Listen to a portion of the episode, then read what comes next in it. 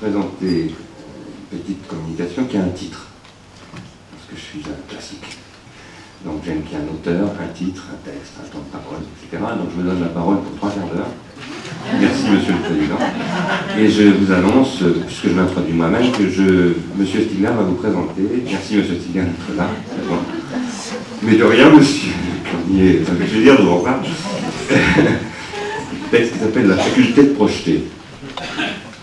Sachant que projeter, c'est ce que fait un projecteur comme celui qui est là-bas, mais c'est aussi euh, ce que euh, la pensée du temps depuis Kant, précisément, identifie comme la question du temps. Mais pour projeter, il faut un espace. Donc c'est la question du rapport entre l'espace et le temps. Et finalement les appareils, puisque les appareils, la projection se fait toujours à travers des appareils de projection. Donc le titre c'est la faculté de projeter et le sous-titre c'est Et le devenir aveugle. Pour enchaîner d'ailleurs sur ce dont parlait Marie-Josée longtemps tout à l'heure. Aveugle, qu'est-ce que ça veut dire? Ici, ça voudra dire individu désaffecté. Et pour voir, il faut être affectable par ce qui est visible, qui n'est pas affectable. Les athlètes anciennes, vous savez que les mouettes voient et que vous ne voyez pas, ça ne vous affecte pas parce qu'il n'est pas affectable, n'est pas disponible à ce type de vision, phénomènes de ionisation de l'air. Ça, c'est pour le côté physiologique de la zoologie, de l'organologie des, organes du, vivant, euh, du vivant qui est le système nerveux. Mais il y a aussi des capacités de voir qui s'acquièrent. Et moi, je pense que si on veut faire des photos, c'est pour essayer de voir. Pas vous montrer, c'est pour essayer de voir. Et je pense qu'en même temps, pour voir, pour voir ce qu'on essaie de voir en une photo, il faut pouvoir la montrer.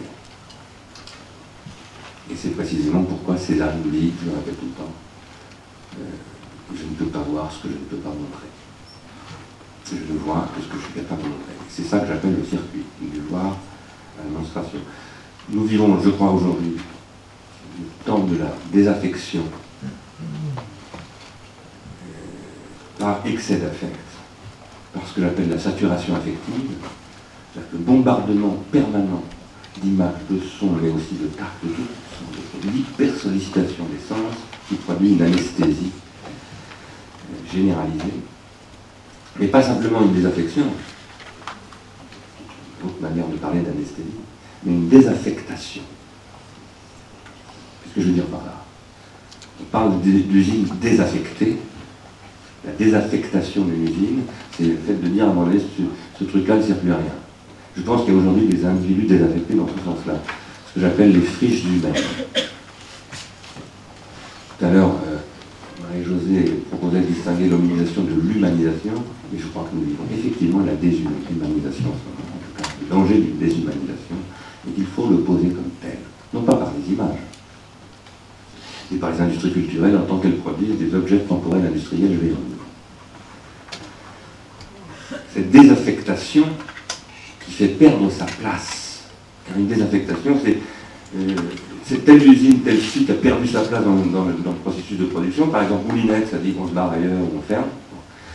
Elle affecte aujourd'hui, ou elle désaffecte plus exactement, les parents et les enfants. Je vous donne un exemple terrible. Patricia et Emmanuel Cartier, parents de quatre enfants, dont une petite fille est morte, assassinée par ses parents. Alors assassinée, est-ce que le mot est juste? En tout cas, décédé, il y a meurtre, par injection d'insuline par sa mère infirmière, qui décide, avec son mari, Emmanuel Cartier, de tuer leurs enfants et ensuite de se, suicider. Pourquoi faire? Pour aller vivre dans un monde meilleur, dit-il. Il dit ce, ce monde n'est plus possible. C'est un monde affreux. Ils ont par ailleurs 15 cartes de crédit, etc. vous avez entendu parler d'eux, ce sont ce qu'on appelle des hyperconsommateurs. Moi j'appelle ça des êtres désaffectés. Par quoi est-ce qu'ils sont désaffectés? Par le fait que, si vous avez lu il y a 2-3 ans le monde diplomatique un article sur le marketing américain de la dernière génération, la théorie du marketing américain aujourd'hui, c'est un développement de la théorie de la lifetime value euh, développée par Jeremy, enfin exposée par Jeremy dans la de ce matin.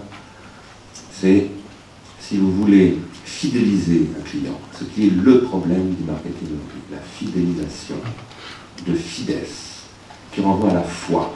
C'est pour ça qu'il y a des problèmes avec l'intégrisme religieux, parce qu'on manipule la foi et la, fidélité, et on détruit les horizons primordiaux de fidélité. Je dis bien primordiaux et pas.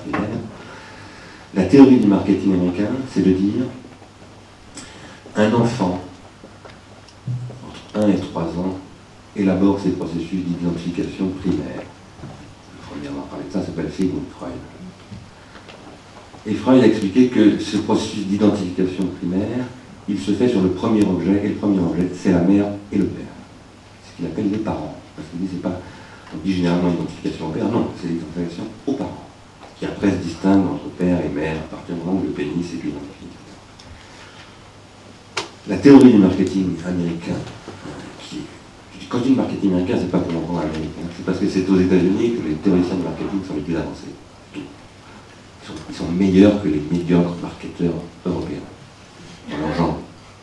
C'est il faut que l'identification primaire se porte sur les images de télévision. Il faut que le processus d'identification se fasse via les flux temporels d'images et de sons produits par les automates que sont les appareils électroniques. Et c'est très très important et c'est extrêmement grave si vous savez que, par ailleurs, là où Freud parle de l'identification primaire, il est en train d'introduire le problème de désidentification secondaire. Il y a des identifications secondaires. Il dit un être humain devenant adulte, progressivement s'identifie à ses objets d'amour. Et puis il laisse tomber ses objets ou ses objets le laissent tomber, donc il vit des processus de deuil, etc. Mais tout ça se dépose au fond de son moi. Ça se dépose sous la forme d'une mélancolie narcissisable, sublimable, etc., etc. Et ça produit ce qu'on appelle des identifications secondaires. il se trouve que l'histoire d'un être humain est une succession d'identifications secondaires qui souvent entrent en conflit les unes avec les autres. J'ai été communiste pendant un certain temps, après je deviens ceci, après je deviens cela, etc. par exemple, et il y a des moments où c'est dur à articuler tout ça. Et là, Freud dit, c'est là que l'identification primaire vient comme arbitre. Il faut un juge de paix psychique, et ce juge de paix psychique, c'est l'identification à ce qu'on appelle trop sommairement le père. Eh bien aujourd'hui, la question des images, qui n'est pas simplement la question des images, mais qui est la question de l'imagination, c'est-à-dire la projection, c'est-à-dire du narcissisme, est désaffectée. Et des fois, parfois je dis, mais je me méfie dans, ce genre de mots, infecté. Parce que je crois être une pollution industrielle de l'affect qui conduit à la destruction de l'affect, c'est-à-dire de l'attention. Et je voudrais articuler ce que je disais ce matin ici à propos des enfants qui souffrent de troubles de l'attention et que l'on veut maintenant ficher pour les suivre et les destiner direct en réalité à la maison de correction ou à des quartiers euh, spécialisés, à des ghettos, etc. On va vers, le communautarisme. J'ai relu des textes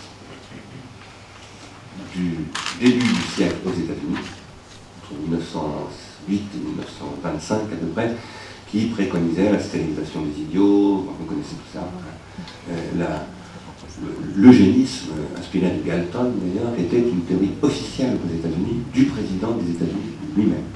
Ça s'est arrêté à cause de ce qui s'est passé en Allemagne au cours de la Deuxième Guerre mondiale.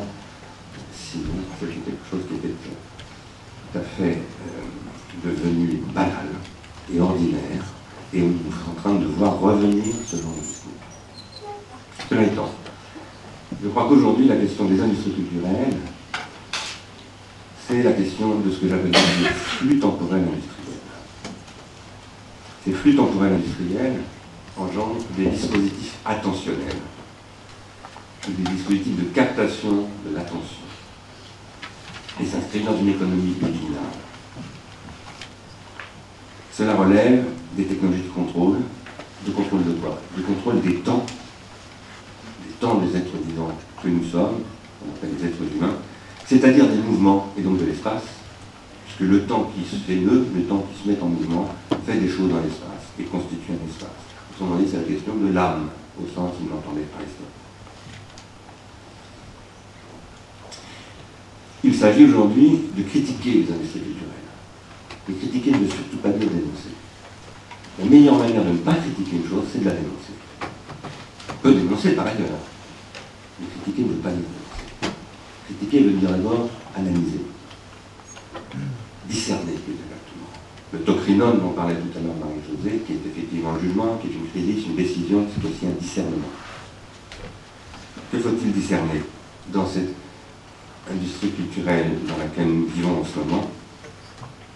Eh bien, je le crois, c'est ce que je vais soutenir comme thèse, parce que je soutiens une thèse, ces industries culturelles sont une époque de l'économie libidinale. Dans cette époque de l'économie libidinale, donc, euh, on fait fonctionner quelque chose que j'appelle notre cinéma. Je parle de notre cinéma au sens où j'ai développé la guerre, il y a 5 ans, la théorie selon laquelle, reprenant un peu au pied de la lettre ce que dit Gilles Deleuze au début de l'image mouvement, nos consciences font du cinéma sans le savoir. Vous savez, quand il commente Bergson, qui dit le cinéma est une illusion, etc., il commente en disant mais peut-être que le cinéma est une illusion la plus vieille des illusions, et peut-être que le cinéma actuel dont je vous parle là, qu'on appelle le cinéma, est ce qui permet de corriger ce qui est la plus vieille des illusions, c'est-à-dire le constituant transcendantal de la conscience. J'ai développé, moi, l'idée que ce qu'on appelle avec la conscience, qu'on appelle chez Aristote la psyché, sa psyché, la ce que l'on appelle depuis euh, le XXe siècle plutôt l'inconscient, dont la conscience n'est qu'une partie, c'est une machine cinématographique.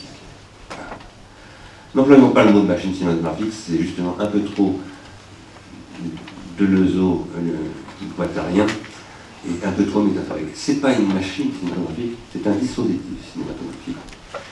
J'ai essayé de le montrer assez précisément en analysant les trois synthèses de l'imagination et de critique de la raison pure pour essayer de montrer comment ce qu'on appelle la synthèse d'appréhension, la synthèse de reproduction, la synthèse de recognition désigne des opérations, des cinématographiques. Parce que ce sont des dispositifs rétentionnels de captation, d'enregistrement qui agencent et qui font du montage absolument Je ne vais pas développer ce point-là, euh, dont on pourrait dire qu'il ressemble beaucoup, et c'est effectivement le cas au discours de Derrida sur l'écriture, disant que la langue est toujours déjà écriture, et finalement que euh, l'activité euh, du nous, au sens grec, le nous désigne l'intellect, c'est une activité grammatologique, avec une architecture, et que ce qui apparaît comme l'écriture à un moment donné, au sens où Rousseau, Hegel et tant d'autres parlent de l'écriture, par exemple l'alphabet ou l'écriture chinoise, ce n'est que l'actualisation technique à un moment donné d'une compétence graphématique, qui est la base même de, selon Derrida, de ce qu'il appelle la différence avec un A, une rame, ce qui n'est pas très éloigné, je crois, de ce que disait Marie-Josée tout à l'heure, entre la séparation, même si c'est sûrement pas du tout la même chose. Euh, moi, je pose que ça, au-delà, ce que nous apprend le cinéma, c'est que cette archi-écriture est un archi-cinéma. Et que l'âme, c'est d'abord, comme le dit très précisément Aristote, le mouvement. Le cinéma, c'est la question du mouvement. La conscience kantienne, on peut la décrire comme une machine cinématographique ou un dispositif cinématographique, étant entendu cependant que ce dispositif cinématographique appelle la description d'une quatrième synthèse dont on ne parle jamais. Que lui ne présente pas comme une synthèse, mais comme un pouvoir qu'il appelle le pouvoir de la schématisation, le schéma, qui veut dire figuration.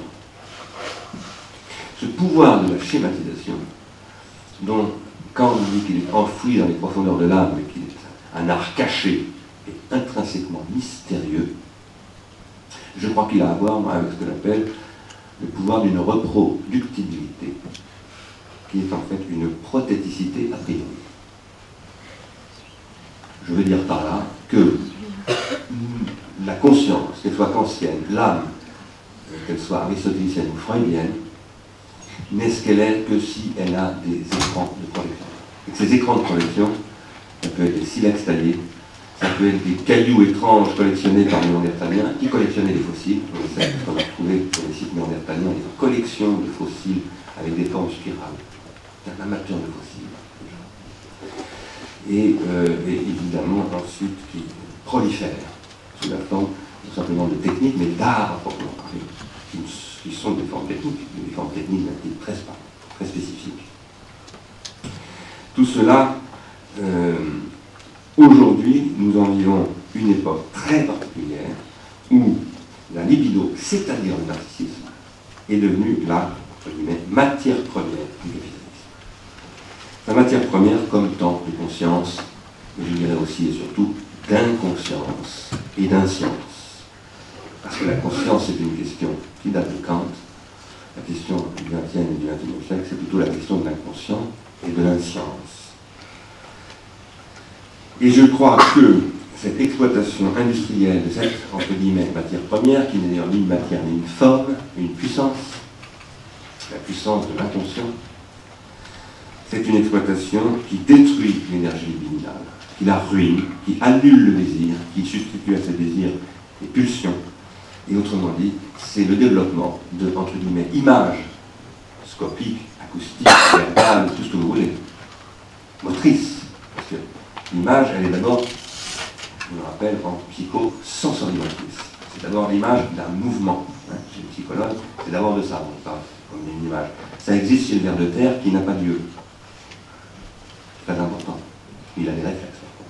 Donc c'est la question des réflexes. Et de ce qu'on appelle l'arc réflexe. Faire attention parce que l'arc réflexe, c'est ce qui fait que si vous donnez un coup de pied à un chien, vous mord.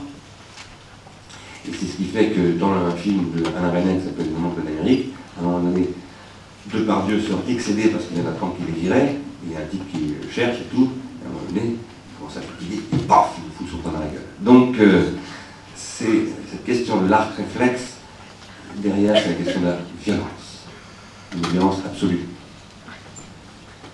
Les images rendent aveugles, les images en ce sens-là, aujourd'hui, rendent aveugles. La question, c'est aveugle à quoi? À quoi? À Dieu, par exemple C'est une bonne question. Après ce que nous a dit tout à l'heure Marie-Josée de Grégoire de Nice, et de ce qu'il dit Moïse, c'est une question intéressante. Que veut dire Dieu aujourd'hui? Ça, on en parlera tout à l'heure. Je laisse en arrière-plan. Cela dit, euh, ça parlait de quelque chose qui, dans mon vocabulaire, n'existe pas, mais qui consiste. En tout cas, je pense que l'image mentale, maintenant je développe un peu mes propos, on renvoie toujours à une image-objet. Je crois qu'il n'y a pas d'image mentale au sens d'image du désir, sans image objet. Autrement dit, je crois que l'image en général n'existe pas et que l'image mentale, c'est toujours couple avec une image objet. Et que ce couple est inscrit dans une histoire. Et cette histoire est une histoire technique. Image mentale et image objet sont deux phases d'un seul et même phénomène. Et ce phénomène, c'est un processus, pour moi, d'individuation, à l'intérieur duquel se constitue fantasme, c'est ça, une image, et euh, des objets. Des objets qui sont des supports de fantasmes, on peut appeler ça des fétiches. Je pose, depuis longtemps, qu'il n'y a pas d'image mentale en général, ce qui s'appellerait une image transcendantale. C'est ce que Kant la chaîne, qui précéderait l'image objet. Avant l'image objet, il n'y a pas d'image. Sauf à dire a l'image sensorimotrice de l'arc réflexe de, par exemple, l'hiver de terre, des, escargots qui sont au fond du lac Léman et qui étudient Piaget. Aujourd'hui, il s'agit de repenser la question de l'imagination transcendantale si nous voulons critiquer l'industrie culturelle, non pas les dénoncer. Il s'agit de repenser la question de l'imagination transcendantale en posant qu'il n'y a pas d'imagination transcendantale. Ça ne veut pas dire qu'il n'y a que de l'image empirique, ça ne veut pas dire qu'il n'y a pas d'autres horizons, ça ne veut pas dire qu'il n'y a pas en particulier de possibilité de croire en ce monde, comme dit le page 221 du deuxième tome de son livre sur. Il est possible de croire en ce monde en ce monde. Sans poser qu'il y a un autre monde, un chorismos, un monde séparé, qui serait de l'ordre du pur, par exemple, ou de l'intelligible, etc. Sans opposer le matériel et le formel, sans opposer le vivant et le mort, c'est-à-dire la technique et l'humanité l'art, etc. Qu'est-ce qui fait qu'une image objet est nécessaire à l'image mentale? Cette image mentale, lorsqu'elle est l'image d'un désirant, et non pas d'un ver de terre. Eh bien, c'est qu'elle dure. Ce qui est extraordinaire dans les images de la grotte Chauvet, que ceux qui les ont peintes sont partis depuis extrêmement longtemps, mais les images sont toujours là, et nous intentionnalisons ce toujours là, qui ressemble à ce qu'Heidegger appelle ce déjà là, d'ailleurs. Nous l'intentionnalisons encore. Il y a quelque chose de magnifique qui fait que quelque chose reste et qui est réhabitable par quoi? Par nos fantasmes, autrement dit, par notre désir. J'ai essayé, moi, de théoriser toutes ces choses il y a longtemps maintenant, il y a 15 ans, en développant des concepts d'abord qui viennent de la préhistoire, de l'anthropologie, etc., et de la biologie, en essayant de proposer une critique de l'anthropologie de Laurent Gourand, parce que je crois qu'elle est fascinante mais insuffisante. Et j'ai développé le concept d'épiphylogenèse en disant que, reprenant beaucoup Laurent Gourand, ce qu'on appelle euh, l'hominisation, alors je parle de l'hominisation, pas de l'humanisation, ce qu'on appelle l'hominisation, c'est l'apparition d'une troisième forme de mémoire. Dans la biologie telle qu'elle est aujourd'hui constituée, disons, dominée par la biologie moléculaire, il y a d'autres modèles théoriques qui concurrents, et dans tous les cas, on admet qu'il y a deux types de mémoire, c'est les êtres vivants supérieurs, c'est-à-dire dotés d'un système nerveux, c'est-à-dire d'un arc réflexe. Il y a la mémoire spécifique et la mémoire nerveuse mémoire génétique, si vous préférez, et la mémoire épigénétique, ou individuelle. Et puis c'est tout, et ces deux types de mémoire n'ont aucune relation possible à travers le temps. C'est-à-dire que l'individuation de l'espèce ne se fait pas par accumulation des expériences des individus qui composent cette espèce. Ça, c'est la règle du darwinisme scientifique qu'est la biologie moléculaire. Mais à partir d'au moins 3 ou 4 millions d'années, apparaît un troisième type de mémoire qu'on appelle la technique, que moi j'appelle, c'est pas pour être précieux, mais c'est parce que c'est plus précis, la rétention tertiaire. C'est-à-dire un dispositif de conservation d'un passé individuel, transmis non pas par l'individu qui l'a vécu, puisqu'il a disparu, mais par la trace qu'il a laissée. cette trace, que ce soit une main négative, que ce soit un silex taillé, que ce soit un livre, etc. Que ce soit un film de Jean-Luc Godard, ou ce que je suis en train de vous dire en ce moment, et que je suis en train de produire à partir de la lecture d'un texte plus ou moins préparé, c'est ce que j'appelle une rétention tertiaire. À l'intérieur des rétentions tertiaires, il y a toutes sortes de régimes de rétention tertiaire, bien entendu. Par exemple, on ne peut pas mettre les mains négatives euh, ou les peintures de bison de Lascaux sur une blanc et C'est tout à fait évident. Mais en revanche, on ne, peut pas, à mon avis, penser ces réalités rétentionnelles si on n'a pas vu d'abord que dans le cours de l'hominisation est apparu un, un nouveau support rétentionnel qui ouvre l'âge de ce qu'on a appelé, à tort à mon avis, naguère l'homo faber, qui conduit à ce qu'on appelle, à tort aujourd'hui encore, l'homo sapiens. Quoi qu'il en soit,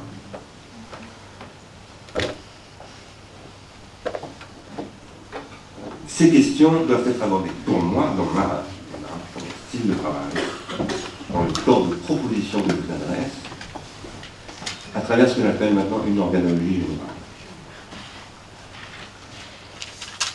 Le fait humain, mais j'aime pas trop dire humain, moi, parce que je. L'humain. Il fut un temps où on disait l'être. Socrate disait à Protagoras, oh, mon pas être humain.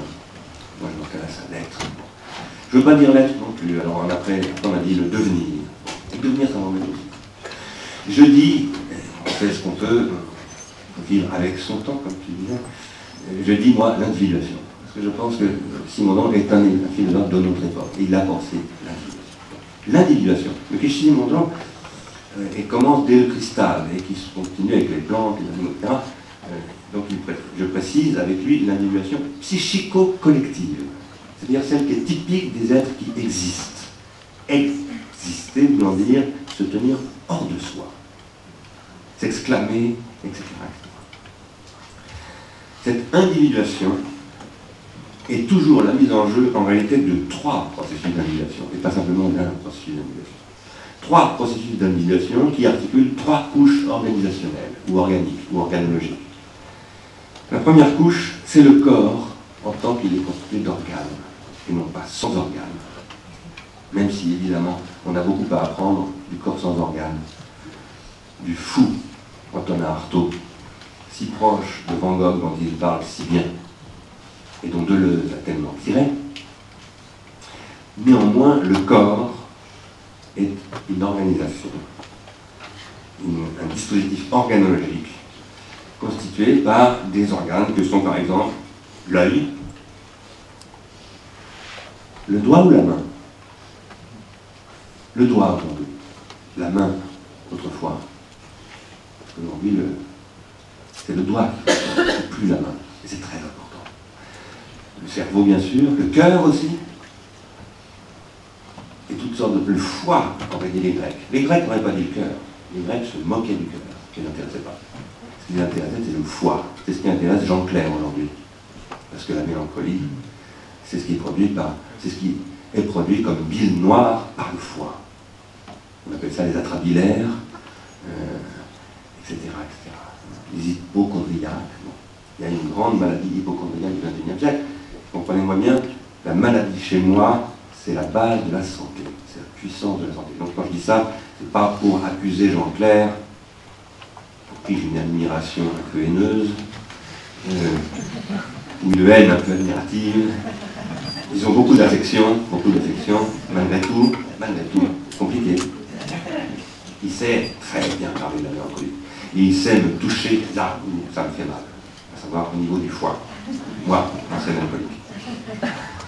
Mais les organes physiologiques, précisément, ils s'articulent les uns avec les autres, ils s'organisent via des organes artificiels, dont l'alcool ou l'héroïne sont d'ailleurs des cas. Ce sont des molécules de synthèse. On ne trouve pas d'alcool spontanément dans la cube. On peut produire de l'alcool, on peut produire de l'héroïne, on peut des images, y compris un culte des images, une lutte contre les images, etc. Ce sont des artefacts. Dans ces artefacts, il y a les techniques en général, les objets, y compris les objets visuels, y compris celui que j'ai sur le nez en ce moment qui me permet de vous voir, parce que si je l'enlève, je ne vois plus rien. Les outils, les instruments, les œuvres d'art, je mets tout ça au risque de vous choquer sur le même plan. Pour le moment, à ce stade de l'analyse, l'organologie générale, je mets tout ça sur même plan. Donc, il y a une organisation physiologique il y a des organes physiologiques, il y a des organes artificiels, techniques, qui font le système. Ça, c'est très important. C'est très bien d'avoir un appareil photo argentique, mais s'il n'y a pas de papier photo, qu'est-ce que vous en faites? C'est très bien d'avoir un ordinateur avec des batteries, mais si vous ne pouvez pas recharger vos batteries, qu'est-ce que vous en faites? Etc. Ça, dans le désert, à quoi ça sert Ce qui fait la spécificité des réalités techniques, y compris les œuvres d'art, c'est qu'elles dépendent d'un milieu avec lequel elles font, entre guillemets, j'emploie un mot qui a très mauvaise presse, système. Mais système vient dans le 6, il y a le sun de synchronie, c'est-à-dire ensemble. on peut appeler ça, si vous préférez, ensemble. Troisièmement, justement, il y a une modalité de l'ensemble qui n'est pas simplement le système, mais justement l'être ensemble, et qui est l'organisation sociale. Qu'est-ce que c'est que l'organisation sociale? C'est ce qui articule les corps entre eux via les artefacts. Que ces artefacts soient la loi, soit les radars automatiques qui produisent ce que Marcuse appelle déjà en 1954 surmoi automatique, que ce soit les œuvres d'art, qui ont pendant très longtemps été des dispositifs d'articulation, de dirais, d'agencement des affects à travers les dispositifs artefactuels et institutionnels, appelons ça le droit canon, appelons ça comme on veut. Tout ça forme trois couches organologiques que j'essaie de penser, moi, comme une organologie générale. Étant entendu que cette organologie générale doit elle-même s'appuyer sur le concept d'individuation psychique, collective et technique, tel que Simondon on a décrit les conditions de pensée. À partir, je ne peux pas du tout développer ça, mais je le dis comme ça pour, pour mémoire, d'une analyse du passage d'une pensée philosophique inspirée par Newton, c'est Kant, et une pensée philosophique inspirée par la mécanique quantique. Et qui tout à coup dit on ne peut plus opposer la forme et la matière, on ne peut plus raisonner avec sensibilité, entendement, comme chez, Kant, etc., Et il faut donc penser les instruments, parce qu'en mécanique quantique, l'observateur a des instruments et l'observateur et ses instruments modifient le phénomène dans l'observation. Ça, c'est extrêmement important. Il faut raisonner avec un autre paradigme épistémologique. Alors, ce que je pose, c'est que l'organologie générale a une généalogie, engendre ce que j'appelle une généalogie. Et cette généalogie, c'est la généalogie du sensible. Le sensible étant entendu ici chez moi, aussi bien comme l'intellect. Je ne fais pas d'opposition entre les deux. Il y a le sensible de l'arc réflexe, un système réflexe, et puis il y a le sensible de Cézanne qui s'exclame devant, ou de Van Gogh disant, qui s'exclame devant le jaune, le jaune, le jaune, par exemple. S'exclame.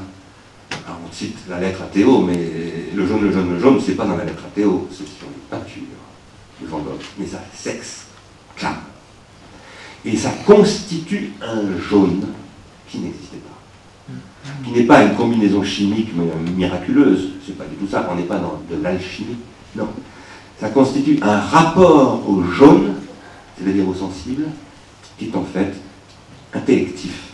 Quand je dis intellectif, je le dis au sens où on parle chez Aristote de l'âme noétique.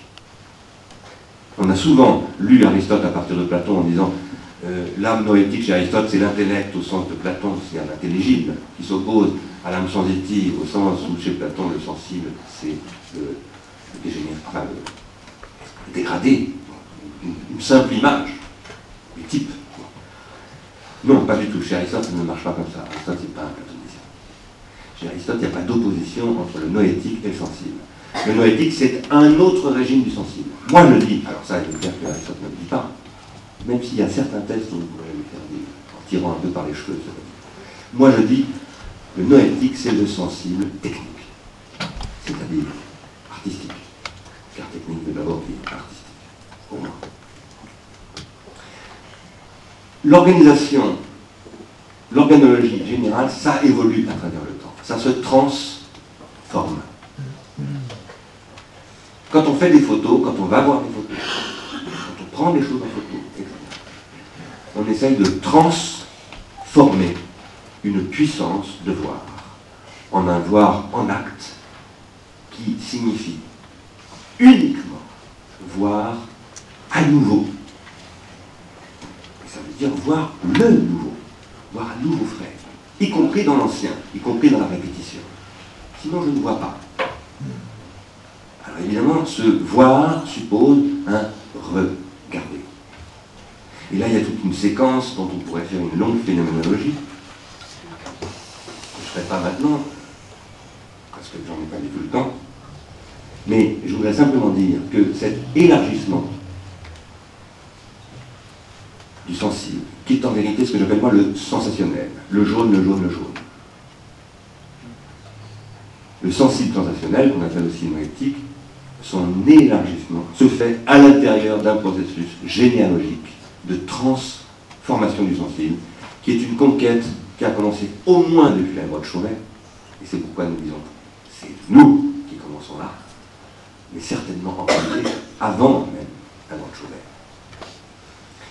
Et cette transformation, en tant qu'elle est la transformation de trois processus d'animation, psychique, technique et sociale, se fait toujours au prix de conquête et de déperdition.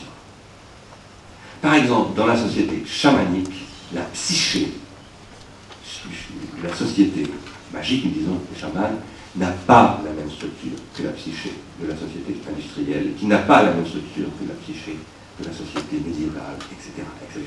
Ça ne veut pas dire qu'il n'y a pas des processus primordiaux, je les appelle comme ça, pas ontologiques, primordiaux, qui doivent être réunis pour que ça fonctionne. Il y en a, je vais vous en parler maintenant, en particulier le narcissisme, que j'appelle narcissisme primordial, mais le narcissisme primordial du citoyen grec n'est pas celui du chaman, qui n'est pas celui de l'homme de Lascaux, qui n'est pas celui de l'homme. Et la production de cette projection du sensationnel est toujours l'objet d'un combat. Car à l'intérieur de la sphère sociale, il y a des luttes. Quand j'étais petit, j'appelais ça, ça des luttes des classes. Et je disais, il y a la bourgeoisie et le prolétariat, etc. Aujourd'hui, je ne dis plus ça exactement comme ça, mais ça, je ne vous en parlerai pas. C'est un sujet compliqué et qui me ferait dédier mon sujet. En revanche, il y a une lutte pour contrôler le narcissisme primordial des enfants dans le marketing. Il y a une organisation de la circulation des images au sens large, mais aussi bien des sons, des traces verbales, etc., etc., ce que Freud appelle les traces verbales. Il y a une organisation de tout cela qui est aujourd'hui déployée à travers ce que Pierre Damien Huyghe appelle le temps des appareils et qui est en réalité un stade très récent de ce que j'appelle, en reprenant le terme de Sylvain Roux, j'en parlais ce matin, le processus de grammatisation, c'est-à-dire de séparation. Dans ce devenir, il y a une réinstanciation des rôles esthétiques. Qu'est-ce que veut dire réinstanciation des rôles? Je crois profondément que l'histoire de l'art et l'histoire tout court doit être nécessairement, à un moment donné, un discours sur l'instanciation des rôles. Je veux dire que il est impossible, par exemple, de parler de la musique, de ce qui se produit en musique en Occident entre le XIIIe et le XVIIIe siècle, c'est-à-dire depuis l'école de Notre-Dame jusqu'à Mozart et Haydn, sans comprendre que l'invention technique qui fut celle de Guido d'Arezzo, là où Giotto, Dante se sont rencontrés, etc. Mais un petit peu avant, quelques siècles avant. Guido d'Arezzo, qui était un moine, un jour invente un truc. Voilà un inventeur, il faut inventer. Il invente un truc. Qu'est-ce que c'est que ce truc? Il dit tous ces chants euh, religieux extraordinaires que nous nous transmettons de génération en génération, c'est-à-dire de moine en moine, dans des pratiques rituelles, etc., etc., nous n'en avons que des traces pneumatiques, les neumes. Ils sont des traces très très approximatives, ce sont des espèces de mémoires pour essayer de reconstituer vaguement une ligne mélodique. Et ils mettent au point un nouveau truc qui s'appelle la portée, qu'on appelle la notation diastématique dans le jargon spécialisé. Cette notation diastématique, pour lui, ça n'est rien d'autre qu'une espèce de magnétophone pour enregistrer la tradition des chants grégoriens. Il ne le fait que pour le service du Vatican. D'ailleurs, il adresse ça au Vatican. Et c'est un ecclésiastique, et chez les ecclésiastiques à cette époque-là, le chant est la chose principale en termes de. C'est à travers le chant qu'on garde la mémoire des psaumes, etc. etc. Et c'est aussi une pratique spirituelle pour produire la communion. Donc, Guido d'Arezzo s'imagine mettre au point une simple mnémotechnique pour enregistrer des choses mieux que les neumes, et il commence à ouvrir effectivement une mémoire scopique du son. C'est-à-dire qu'il transforme du temps en espace. Si vous regardez une partition notée avec euh, la technique de Guido d'Arezzo, c'est de l'espace. C'est l'espace au même titre que ça, c'est l'espace. Là, je suis en train de temporaliser ça, c'est-à-dire que je vous le joue. C'est une partition que je suis en train de vous jouer. Mais, en vérité, c'est un espace. Alors, moi, j'essaie de montrer à ma client sur André Scheffner, qui est un grand musicologue africaniste, qu'en réalité, n'importe quel instrument de musique est déjà une espèce, non pas de partition, mais de grille, de grille d'accords, etc. C'est déjà une spatialisation du temps en puissance. Bon. Laissons tomber cet aspect des choses. Ce que je veux simplement vous dire, c'est qu'il faut attendre un siècle ou deux pour qu'apparaisse tout à coup une nouvelle figure qu'on va appeler non plus le musicien, mais le compositeur. Et que va faire ce compositeur? C'est surtout vrai à partir de l'école de Notre-Dame. C'est quelqu'un qui va plus faire de la musique au sens où faire de la musique, ça veut dire prendre un instrument ou, vocaliser, etc. Ce que faisaient les moines jusqu'à Guido d'Arezzo. Il va se mettre à sa table, ce qu'on appelle son lutrin. Il va co poser des combinaisons qu'il va d'ailleurs mathématiquement aborder. Parce que lui voit ça comme des réalités mathématiques. Dans une vieille tradition qui remonte aux Grecs, et en particulier évidemment à Pythagore, où en réalité, musique et mathématiques, c'est la même chose. Nous, nous ne voyons plus du tout ça comme ça, mais c'est assez récent. Sachez-le, il n'y a pas très longtemps que la différence entre musique et mathématiques est faite. Elle est passée à un moment donné par le XVIe et XVIIe siècle par l'instrument de musique, à un moment donné, on a dit musique est physique. Et puis finalement, on a séparé tout ça avec l'acoustique moderne. Quoi qu'il en soit, je vous donner cet exemple du monde musical pour insister sur un point, c'est que l'apparition de la partition instancie de nouveaux rôles musicaux. Tout à coup, vous avez un compositeur d'un côté, un interprète de l'autre. Avant Guinalano, ça n'avait aucun sens. On n'était pas compositeur sans être interprète, mais inversement, autrement dit, il n'y avait ni interprète, ni compositeur, parce qu'il n'y avait pas de texte musical. Il n'y en avait rien en réalité. Mais nous, nous le voyons après coup. C'est comme ça que nos anthropologues vont en Sardaigne, comme Bernard Jacob avec qui j'ai travaillé, essayer de reconstituer la partition des chants sardes, ce qui est d'ailleurs extrêmement difficile. Et c'est comme ça aussi que un très grand musicien, dont maintenant je n'arrive pas à trouver le nom, euh, part avec son phonographe, enregistrait les chants d'Europe centrale en 1900. Bartok part avec son phonographe en disant le phonographe c'est ce qui va tuer l'oreille musicale. Tout comme la radio, parce que ça va permettre d'écouter de la musique sans être capable d'en faire, sans être capable d'en lire, sans être capable d'y comprendre. Quoi que ce soit. Ça va donc faire croire aux gens qui sont en train de la musique, alors ils ne peuvent pas y entrer.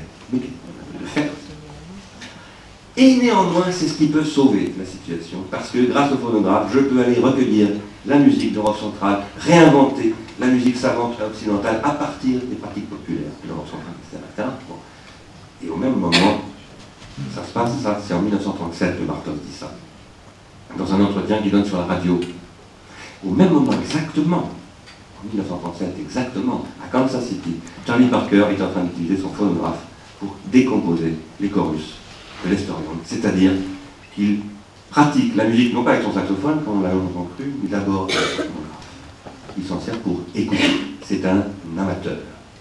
De quoi De jazz. Et qu'il va devenir le plus grand des jazzmen professionnels. Sachant qu'un professionnel de jazz, c'est un amateur professionnel. Un professionnel qui n'est pas un amateur professionnel n'est plus un professionnel d'un port. Il y en a beaucoup. Alors, ce que j'essaye de dire, c'est que nous vivons un stade de la généalogie du sensible qui produit une réinstanciation des rôles telle que cette réinstanciation des rôles fait perdre son rôle purement et simplement acquis au consommateur, qui devient désaffecté. Parce qu'à la fois il est bombardé et il est utilisé comme une pure matière, il n'a plus de rôle, il est la matière. Ce n'est pas un rôle d'être la matière il n'a aucune possibilité de d'accéder à l'entéléchie. Il est, autrement dit, privé de toute existence. Il est réduit au rôle de la subsistance. Et du même coup, il est prolétarisé. Qu'est-ce que c'est qu'une prolétarisation? Je tiens à le répéter, c'est une perte de savoir. La prolétarisation décrite par Marx, donc je le disais ce matin, c'est celle qui consiste à priver le producteur de son savoir-faire. C'est comme ça que Marx décrit le prolétaire. Pour Marx, un prolétaire, ce n'est pas un pauvre. C'est quelqu'un qui n'a plus accès à son savoir-faire, donc il n'a plus le droit d'exister par un rôle symbolisant. Il est privé de toute possibilité d'exister. Il est désaffecté en ce sens Aujourd'hui, c'est le consommateur qui est désaffecté et qui est privé de ses savoir-vivre je pose que ça, c'est l'objet d'une lutte. J'en ai encore beaucoup à dire, mais je la garderai pour une autre fois. C'est l'objet d'une lutte où je crois, comme Marx, que le prolétariat, ce prolétariat, doit mener cette lutte avec une avant-garde. Et cette avant-garde s'appelle les artistes. Je crois qu'en effet, aujourd'hui, l'organologie, tout comme le dit Bartok à propos phonographe. L'organologie qui est le problème est aussi, je dirais pas la solution, mais l'avenir. L'organologie industrielle, c'est le problème.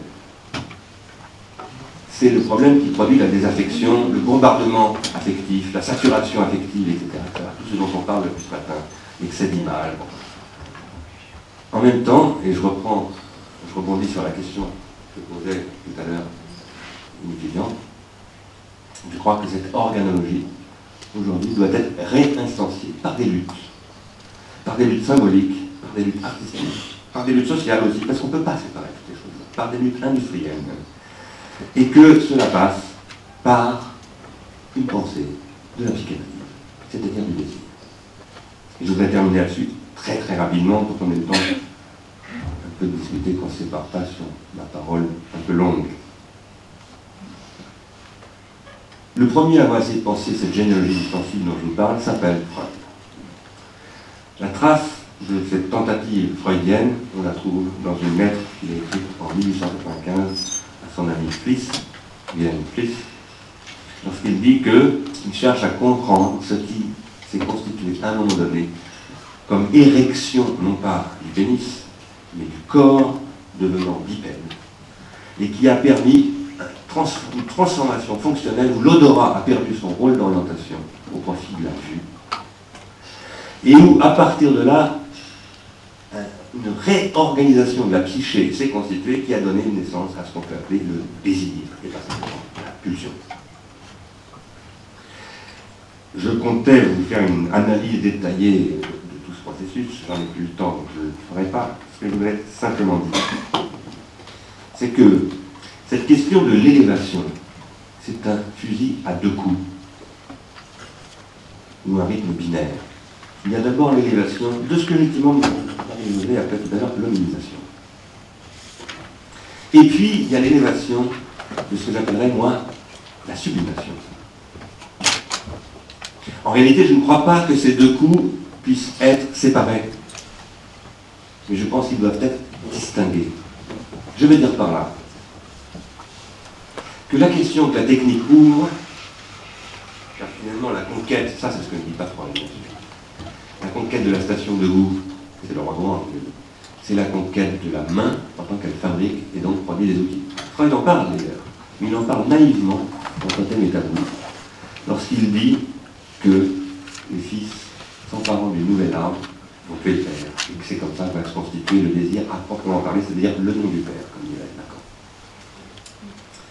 Ce qui est bizarre, c'est que Freud ne semble pas voir que cette arme, tout à coup, là, il n'en dit rien, alors qu'elle est précisément, moi, ce que je crois être le passage du désir. Cette arme, ou cette techné, plus généralement, c'est à la fois ce qui permet la régression, la barbarie, le massacre, etc. Et ce qui permet, ce que je ne voudrais pas appeler la progression, mais la sublimation. Puisqu'en effet, la technique peut être aussi bien une arme, celle du chasseur dont vous parlais tout à l'heure, que un processus qui va s'appeler, par exemple, l'art ou la vie de l'esprit, pour prendre le mot de la reine. Et que dans cet espace-là, ce qui s'ouvre, c'est une économie du narcissisme.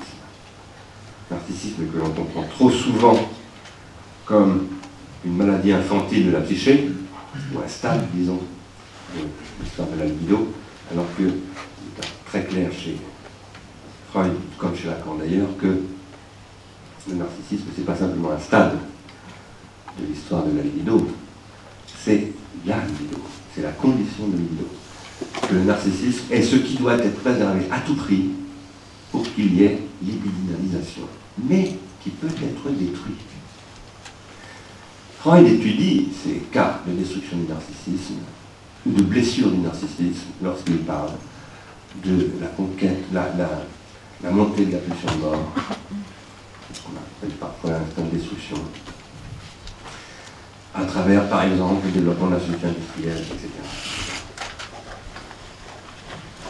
Aujourd'hui, nous sommes confrontés à une situation où la, désaffection et la désaffectation des individus psychiques, c'est-à-dire aussi des individus collectifs, car l'un ne va pas sans l'autre, produit une dénarcissisation et par conséquent un aveuglement qui empêche de voir les images, là où il n'y a plus que des images, d'une certaine manière, qu'elles soient scopiques, verbales, sonores ou autres, mais des images qui sont redevenues des dispositifs réflexes, d'un art réflexe. Ce qu'on cherche à produire, il y a toute une étude de cette, imagerie-là dans les laboratoires de ce qu'on appelle maintenant le neuromarketing. Ce qu'on cherche à produire avec tout ça, ce sont des réflexes. Ce qu'on appelle des réflexes conditionnés. Ce qui fait de la libido qu'elle est libido et qu'elle est donc narcissique, c'est qu'elle est l'expérience de l'image et non pas le conditionnement. La question, c'est le rapport entre conditionnement et expérience. C'est l'objet d'une lutte. Ce n'est pas une question tout à fait nouvelle. Il y a déjà eu des régressions pulsionnelles dans l'histoire de l'humanité, malheureusement, et il y en aura encore beaucoup d'autres. Cela dit, je pense que cette époque de la régression est très spécifique. Parce que c'est la première fois, à ma connaissance, que c'est la libido en tant que telle qui est devenue la base même de la lutte économique. Et par conséquent, il y a à mener, à mettre en place ce que j'appelle une écologie liminale, non pas du tout au sens où les écologistes nous diraient qu'il faut moins consommer, moins bander, moins baiser, ou je ne sais pas quoi. Pas du tout, bien au contraire, mais au sens où on parle d'écologie dans le domaine euh, scientifique, et où l'écologie désigne l'étude des milieux. Il n'y a pas de désir sans un milieu du désir. Et ce, milieu est un milieu organologique. Et je pense qu'aujourd'hui, il faut réfléchir à ce que peut être l'économie lunaire industrielle, quel peut être l'avenir d'une économie lunaire industrielle, et ça c'est un objet politique. Je vous remercie de votre attention.